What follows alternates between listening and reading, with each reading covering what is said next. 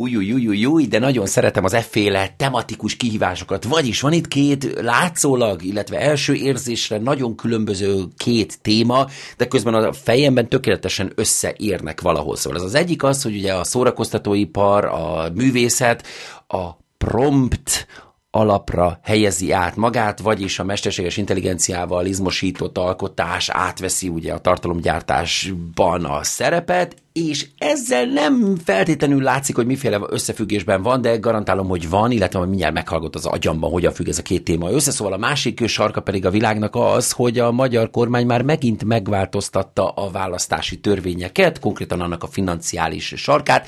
Szóval, hogy hogyan függ össze ez a két téma, hogyan áll össze egyé az én agyamba. Na hát erről fog szólni az elkövetkezendő 10 perc.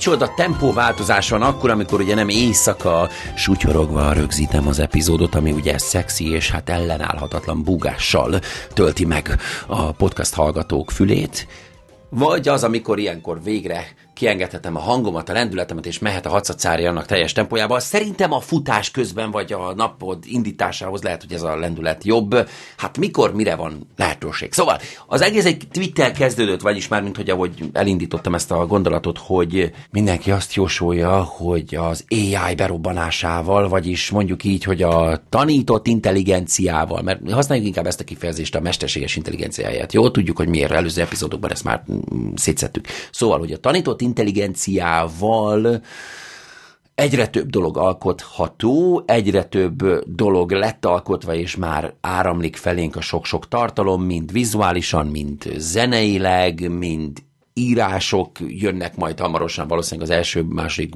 sokadik könyv, ami azért tudott létrejönni, mert a nem túl szofisztikált író is megkapta a ChatGPT-től azt a fajta supportot, azt a fajta extra támogatást, hogy a kis szókavalkádját egy olvasható formává gyúrta össze, és akkor haha, ő is most már tud olyan szépen szofisztikáltan beszélni, mint azok a hülye városiak. Most már én is el tudom mondani a tehenem Mancinak a történetét, hogy hogyan szopattam le keresztbe a szájába bedugva a péniszemet. Igen, bocsáss meg, kedves új hallgató, hogyha újként tévedtél ide, én néhány így beszélek, bocs. Nem csak az van, hogy ú, megváltozik a piac, hanem az, hogy egy csomó, tehát nő, növekszik a zaj. Olyanok is elkezdtek írni, olyanok is elkezdtek gyártani tartalmat, akiknek lehet, hogy nem kéne. Mm. Na most ebben a hangulatban persze, hogy egyre többen, egyre vadabbul spekulálnak, hogy akkor ó, mebbe, melyik irányba fog menni, és hát az életünkre majd az AI.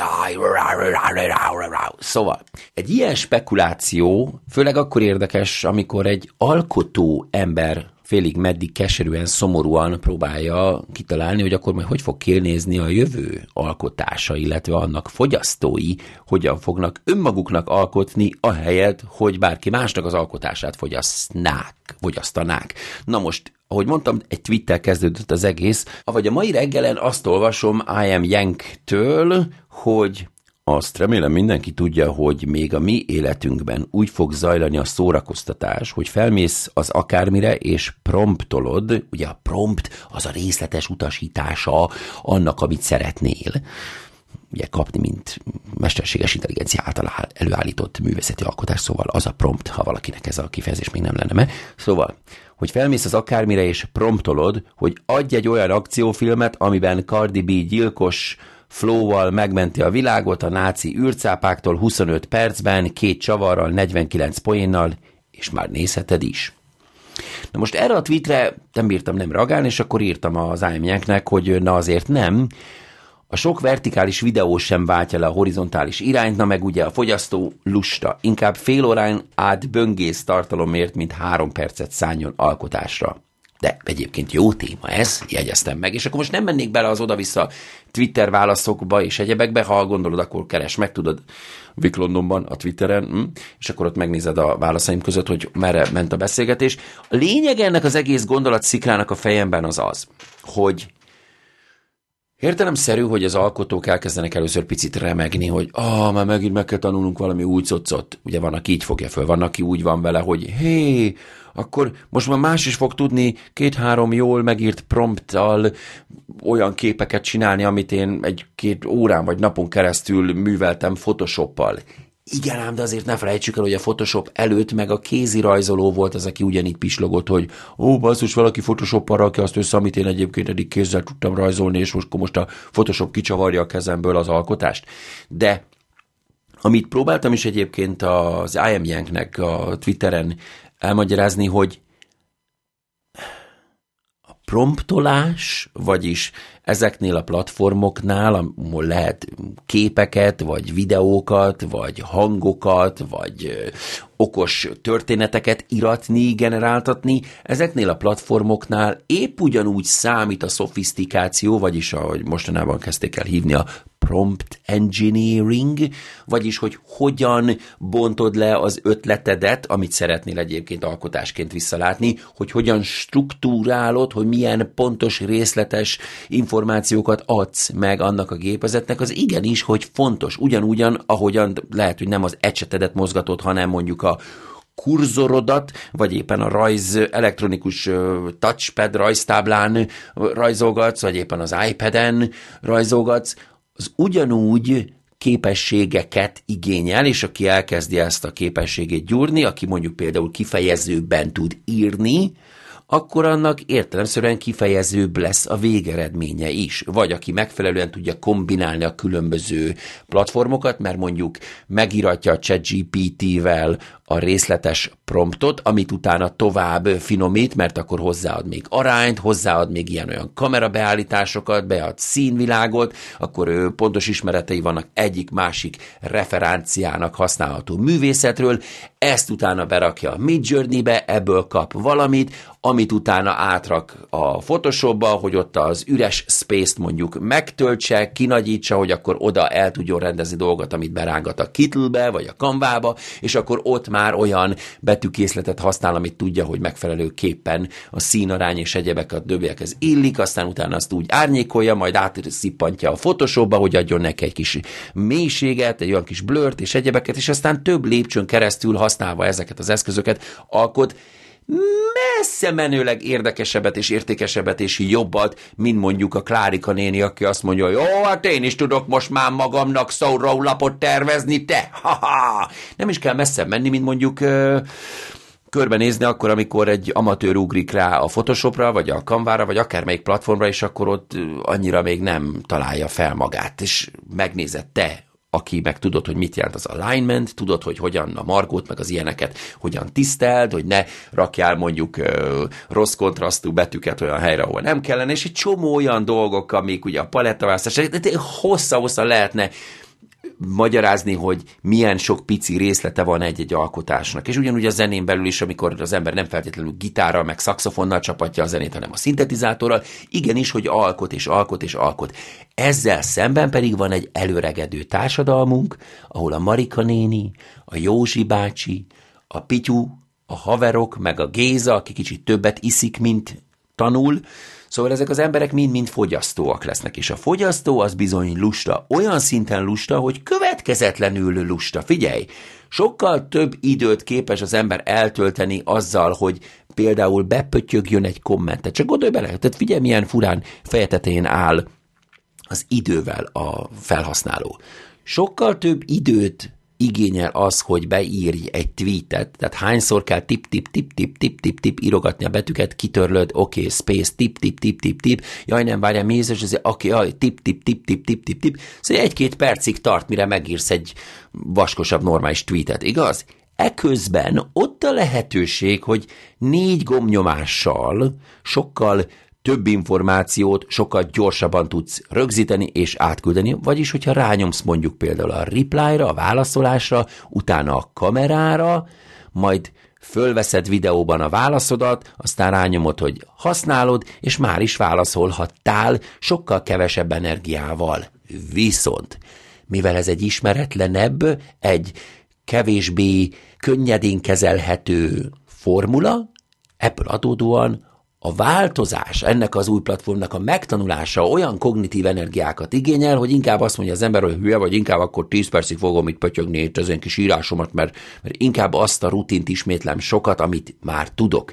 Ugyanígy, hogyha azt nézzük, hogy az emberek lusták voltak fölvenni a 3D-s tévénél a szemüveget, de arra nem voltak lusták, hogy elmenjenek messzire a moziba, és inkább ott üljenek a dugóba sokáig, mert arra, szóval, hogy egy csomó ilyenfajta kognitív diszonanciával megmérgezett lustaság felhasználói fejreállítás létezik, létezett, ami megbuktatott millióféle technológiákat, illetve bizonyos technológiákat megtartott távolban a fogyasztótól. Vagyis én szerintem a fogyasztó nem fog magának promptolni egy akciófilmet, amiben Cardi B gyilkos flóval megmenti a világot a náci űrcapáktól 25 percben, két csavarra 49 poénnal, mert nem, hanem inkább megvárja még valaki más, megcsinálja neki a tartalmat, és ő inkább tízszer annyi energiát fog arra elégetni, hogy válogasson.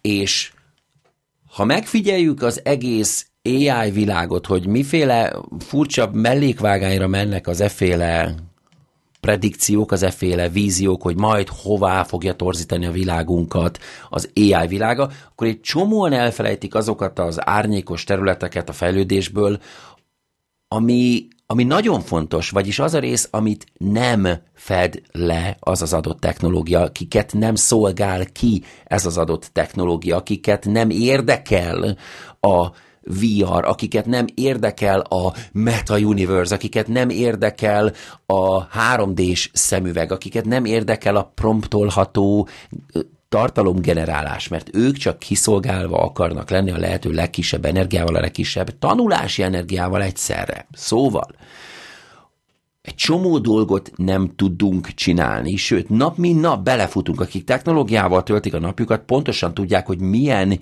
eszméletlen szimpla dolgok még mindig meglepnek minket nap, mint nap, és nem működnek. És ezekre a területekre érdemes figyelni. Most mondok neked nagyon szimpla dolgokat. Sima HTML landing page, ami egy tök szimpla dolog kellene, hogy legyen, olyan fejfájást tud nekem okozni, hogy egy fél napot vakargatjuk a fejünket a GoDaddy-nek a supportjával, hogy vajon mi lehet a gond. Ó, valószínűleg az ISP-nek kell adni egy kicsit több időt, hogy frissítse majd magát a tartalmat, és akkor azért van az, hogy például nálad van egy fekete csík, kedves felhasználó, de nálunk minden úgy tűnik, hogy rendben van az oldallal, szóval nem tudunk segíteni. Aztán egy másik ugyanilyen, figyelj, piti-piti alap dolog 2023-ban, hogy rámész egy sima domén címre, és az valamilyen mágikus okból adódóan egy teljesen más, abszolút irreleváns weboldalra visz, nyomsz egy frissítést, és akkor már is oda-vissza, hova egyébként akartál volna menni. És akkor ez hogy a fel? Ó, az ember, aki ezen a területen dolgozik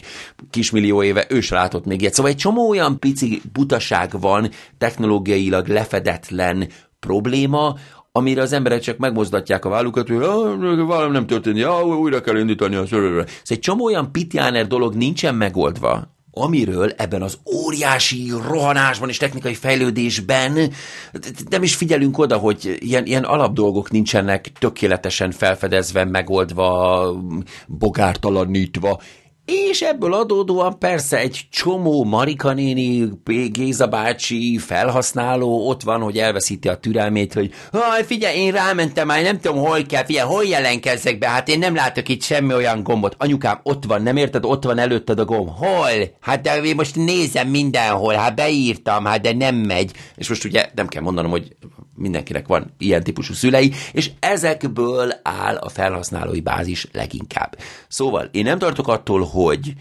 a technológia abba az irányba megy, hogy jéhá, aztán mindenki majd elkezdi szofisztikáltan használni, sőt, az emberekben szerintem egyre inkább növekszik egyfajta ellenőrzés a technológiával szemben, pontosan ezek miatt a megoldatlan kis pici bagok és mini problémákból, amik összeadódnak és idegesítik a felhasználót. Ezekből a problémákból adódóan az emberekben van egy ilyen jó, feszesen megalapozott ellenérzés a technológiával, és még akkor is megmarad ez az ellenérzés, amikor megoldást kínálna felé. Vagyis, ha valaki emlékszik, régen volt egy olyan vízióm, hogy ú, hogyan lehetne az emberiség világminiszter elnöke, egy mesterséges intelligencia. Hogyha valaki emlékszik, és vagy megtalálja azt a régi podcast epizódot, akkor hajrá, valami, hát szerintem 4-5-6 évvel ezelőtt, vagy lehet, hogy még később, sokkal, sokkal, sokkal azelőtt ö, meséltem a történetet, amiben ugye úgy kezdődik a sztori, hogy először csak egy hang, aki elmegy a rádióba vitatkozni, és a választásokon addig érvel, még eléri azt, hogy ő mesterséges intelligenciaként is indulhat a választásokon, és mivel ugye a cloudon, az interneten, a felőkön keresztül össze van kötve az információkkal, az adatokkal,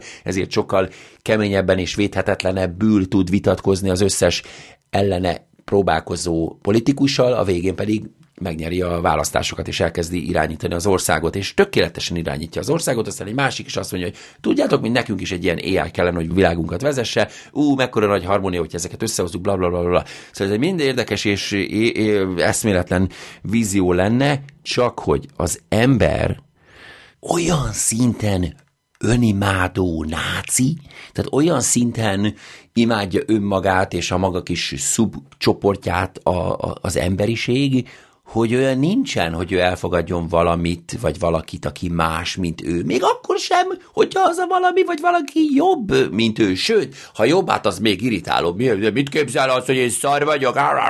Ugye ismerjük ezt a, ezt a gondolati útvonalat. Na most ezért sem tartok attól, hogy ez bekövetkezik, hogy valaha az emberiség azt mondaná, hogy tudod, mit van itt egy tökéletesebb módszer az irányítás, akkor, akkor adjuk át ennek a tökéletességnek, ennek a fajta pragmatikus iránynak az irányítását az életünknek, mert nem, majd mi azt jobban tudjuk, ha bele döglünk is jobban tudjuk, ha mit, lássátok a Brexit példáját, na bele döglünk is, majd megmutatjuk, hogy mi passzál néződne, hogy ma itt megmondják nekünk, hogy mi legyen, és, és erre jön a jó példa, kis pici kis cseppenként a következő jelenség, ahogy pislogva nézem, hogy Magyarországon hogyan változtatják éppen meg a választási szabályokat. Pontosabban a választások környékén szabályozott támogatási rendszert, vagyis a pártok támogatási és finanszírozási részét szabályozzák egy kicsikét másképp. Ugyanis ahogyan azt Kósa Lajos mondja, figyelj, figyelj, figyelj,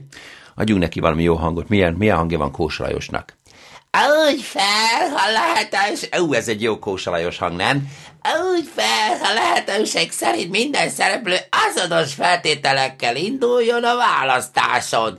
El kell érni, hogy külföldiak anyagilag nem befolyásolják, befolyásolják a voksolás folyamatát, ahogy olyan szereplők sem, akik már nem alanyai a választójognak, például vállalatok, befektetők, mégis jelentős érdekeik fűződhetnek a választáshoz.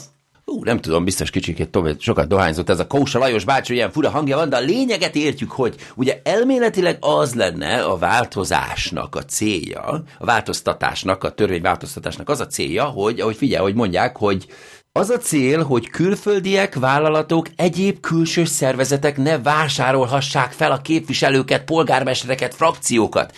Vagyis ugye itt van ez az ötlet, amit ugye el kell hinteni és egyre erősíteni az emberek fejében, hogy az Amerikából érkező befektetői pénzek, tehát az amerikai támogatása az ellenzéknek, az egy undorító fúj-fúj-fúj dolog, sőt ugye a 24 hú ki is tér arra, hogy Márkizaj Péter tavaly nyáron beszélt először arról, hogy a Mindenki Magyarországa mozgalom, az MMM, az országgyűlési választási kampány alatt az Egyesült Államokból kapott pénzügyi támogatást az Action for Democracy nevű szervezeten keresztül.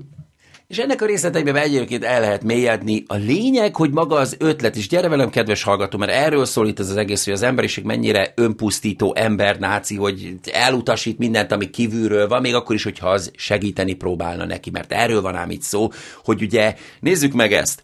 Az amerikai tömegmanipuláció módszerét használhatta a magyar kormány a választásokon, gondolok itt a Cambridge Analytica féle amerikai tökéletesített módszert, hogy hogyan kell úszítani az embereket egymás ellen, és egyáltalán hogyan kell őket abba az irányba manipulálni, ahogyan azt a kedves megrendelő, a vásárló, a magyar kormány szeretni. Vagyis magyar adófizető pénzből lehet amerikai módszert vásárolni?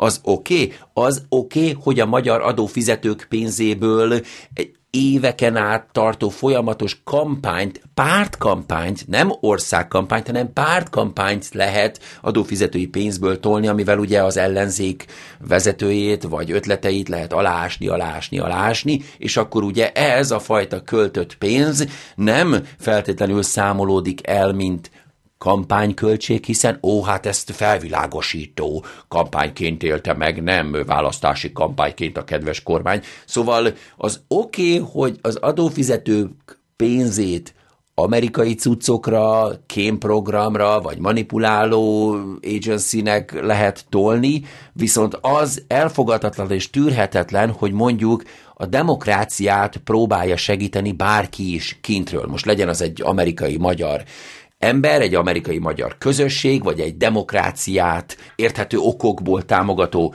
üzleti világ, mert azért azt ne felejtsük el, hogy nem kell evil sátán állatnak lenni ahhoz, hogy demokráciát akarjunk bizonyos országokban, hiszen a demokrácia, a harmónia, az üzleti biztonságot, piaci biztonságot is jelent, ami nem rossz dolog, mert a békében élő ember jobb vásárló. És ez fordítva is igaz, amit meg igenis, hogy látni kellene, ünnepelni kellene, vagyis akikből jobb vásárlót akar generálni ez a külföldi á, beavatkozó erő, az boldogabb társadalmat is jelent. Mert ezt szeretnénk elérni, az még nem egy őrült, állati, guztustalan beavatkozás, már pedig ha annak vetítünk be mindent, ami nem otthonról és izéből jön, akkor megérkezünk arra pontra, amit próbálok itt összerakni, hogy az AI-t vagy bármit, ami jó, el fogjuk utasítani, el fogjuk zavarni a picsába, mert inkább mi elpusztítjuk magunkat, de mi az, hogy kívülről valaki olyan próbáljon meg rajtunk segíteni, vagy nekünk beleszólni az életünkbe, ami nem a mi kölkünk, a mi kutyánk, inkább lőjük magunkat tökön, de az a mi golyónkkal lesz.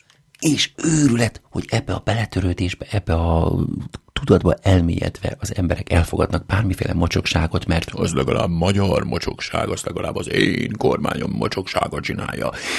Még akkor is, hogyha ezt a jóval, ezt a konstruktívval, a segítővel, a hasznossal méri össze, akkor a ember nácizmus, akkor a szűklátókörűség határolja be az embereket, hogy én megőrülök. Tehát eszméletlen, hogy ugye itt annak idén a Brexitnél a szavazás után a bíróság konkrétan megállapította, hogy a, az Európai Unió elhagyásáért kampányoló párt csoportok, illetve csoportosulások igenis, hogy elkövettek választási finanszírozási csalást, vagyis megcsinálták azt, hogy ú, elértük a határt ezzel a csoporttal, akkor egy másik csoporton keresztül fogadunk el pénzt, és akkor az nem számítódik annak, hogy mi egy csoportként elfogadtunk a meghatározottnál több pénzt. Szóval igazából, akik csalni akarnak, azok körbe pörgetik a lóvét. Ahelyett, hogy arra fókuszálnánk, hogy mi az, amit adhatna egyébként egyik másik támogató, hogy mi az, amit képvisel a pénz mögötti erő, eljött azon vergődik az ember, hogy csak a magyar szóhasson bele, csak a magyar tolhasson bele pénzt a választásokba, főleg akkor gusztustalan az, amikor tudjuk, hogy a magyar pénz egyelőre hol van, a magyar bizniszek kinek a zsebében vannak. Szóval, jej, alig várom már a következő választásokat. Mármint, hogy ahogy mondom, alig. Dicsérő sarok, dicsérő sarok, itt minden annyira jó, hogy majdnem beszarok. Hallott, szerintem ez lesz most a világ legrövidebb dicsérő sarka, vagyis csak egy filmet ajánlok, aztán megyek a dolgomra, jó? Szóval ez pedig egy igazi jó baromság. Tényleg nem a... hát hogy nem mindenkinek lesz a kedvence, de aki szereti a Will Ferrell féle baromságokat, annak nagyon-nagyon ajánlom a Blades of Glory című filmet, amit csak most tök véletlenül találtam a Netflixen is. Az az igazi könnyed baromság, amit megszoktunk a Will Ferrell-től, és ez egyszerűen eszméletlen. 2007-es a film, hallott, szóval nem friss, viszont Blades of Glory címmel tessék megkeresni a Netflixen, és jó étvágyat egészségedre. Na, mindenki menjen a dolgára, legyen szép napod, én voltam, vagyok, meg mi lesz egy oldalak a Viktor, majdnem Londonból, és ez volt itt a Vik Londonban podcast, holnap reggel újra találkozunk. Szevasz!